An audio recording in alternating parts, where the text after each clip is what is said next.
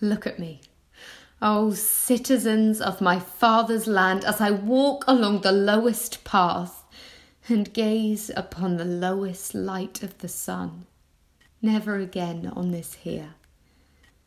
But Hades, where all must sleep, leads me alive to the shore of Acheron, and without a share in the marriage feasts.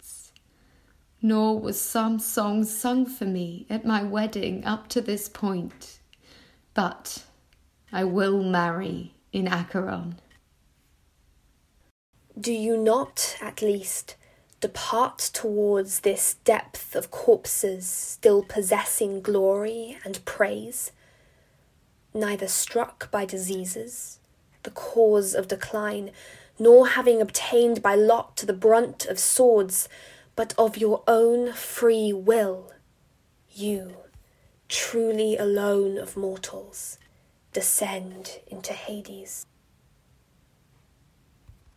I have heard that the Phrygian guest, daughter of Tantalus, died a most miserable death near the peak of Sipylus, when a growth of rock enveloped her like clinging ivy, and the rainstorms would not leave her, so men say. When she had melted away, nor would the ice cold water depart, but they continued to soak the ridges of the hills at their most lamentable brows. And a god lulled her to sleep in a way most similar to how I am lulled now. But she was a goddess and child of the gods, while we are mortals and those of mortal race. Nevertheless, it is a great thing for a woman who is dead to hear men say that she obtained a fate shared by those equal to the gods, both in life and in death. Oh, I am being mocked. Why, before the gods of my ancestors, do you insult me not when I am absent, but while I still live? Oh, city, oh, men greatly rich in my city. Oh, springs of Dirce and grove of Thebes with splendid chariot. I can make use of you as fellow witnesses yet that I am a woman unmourned by friends, and that by such laws I must now walk to the heaped up mound of a newly made tomb. Oh, unlucky as I am, alien to mortals and not a corpse among corpses not with the living, nor with the dead. Oh, child, you have fallen before the lofty pedestal of justice in stepping forward with a foot against great impudence, and you pay off the debt made by your father's crime. You touch upon thoughts most painful to me of my father's thrice repeated, and of the fate of all of us together, the notorious Labdacids. Oh, follies of my mother's bed and of the sleep she shared in her ill fate with my father, her own child. From these roots, then, I sprung, unfortunate as I am.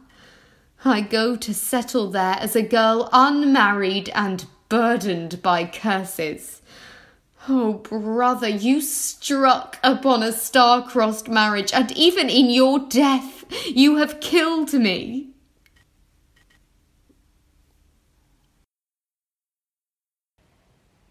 Your piety is something to honour, but authority to whomever authority belongs should in no way be overruled, and your passion has destroyed you.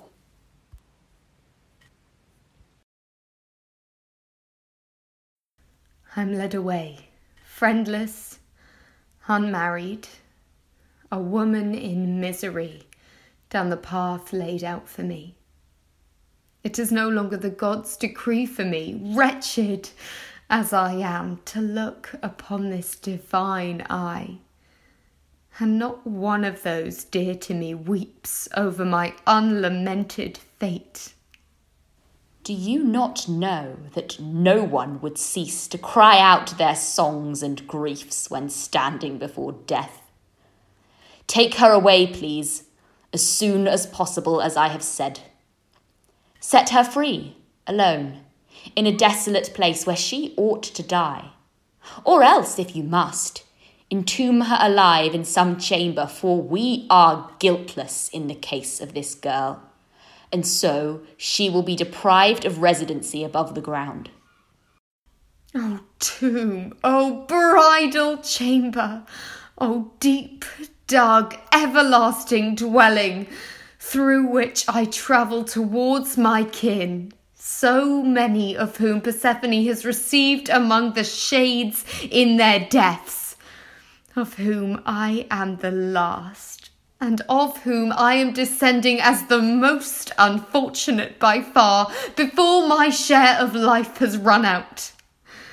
I, in my eager going, foster hopes that I go as a friend to my father, and dear to you, mother, and dear to you, brother. Since I bathed you with my own hands when you died, and I dressed you, and I gave you funeral libations. And now, Polynices, receive I receive such a fate as this because I covered your corpse, even though in the eyes of wise men I have honoured you well. Neither for my unborn children nor for my husband, if they had been wasting away as you were, would I have chosen to take up this burden. In defence of what law do I say these things? I could have another husband if the first died, and a child by another man if I was deprived of my first. But since both my mother and my father are kept hidden in Hades, they could never produce another brother for me now.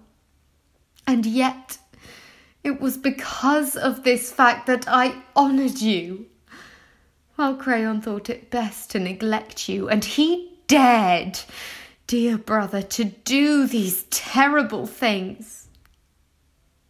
And now, captured as I am, he leads me away, unmarried, with no nuptial song, before I had the chance to raise a child of my own. So desolate among friends, and ill fated in life, I enter the realm of the dead. What divine sense of justice did I transgress? Why must I, wretched as I am, still look to the gods? What ally among them can I now call to when I have received a charge of impiety by living piously? But if these things are fine in the eyes of the gods, we who have suffered should pardon those who have failed us. And if these people were the ones to err, they will soon suffer more evils than what they have bestowed on us. The flurries of her spirit still hold her by the same winds. If those meant to lead her away are sluggish, they will bring troubles upon themselves. Alas, this statement comes close to death. I can offer no comfort to you, nor tell you to have hope, for I cannot confirm that these things won't happen to you in exactly this way. Oh, city of my father, land of Thebes and the primeval gods! Now I am truly being taken away, and there is no more hesitation. Oh, look at me, rulers of Thebes, the only one remaining of the king's children. What horrors I am suffering at the hands of such men when I have devoted my life to piety.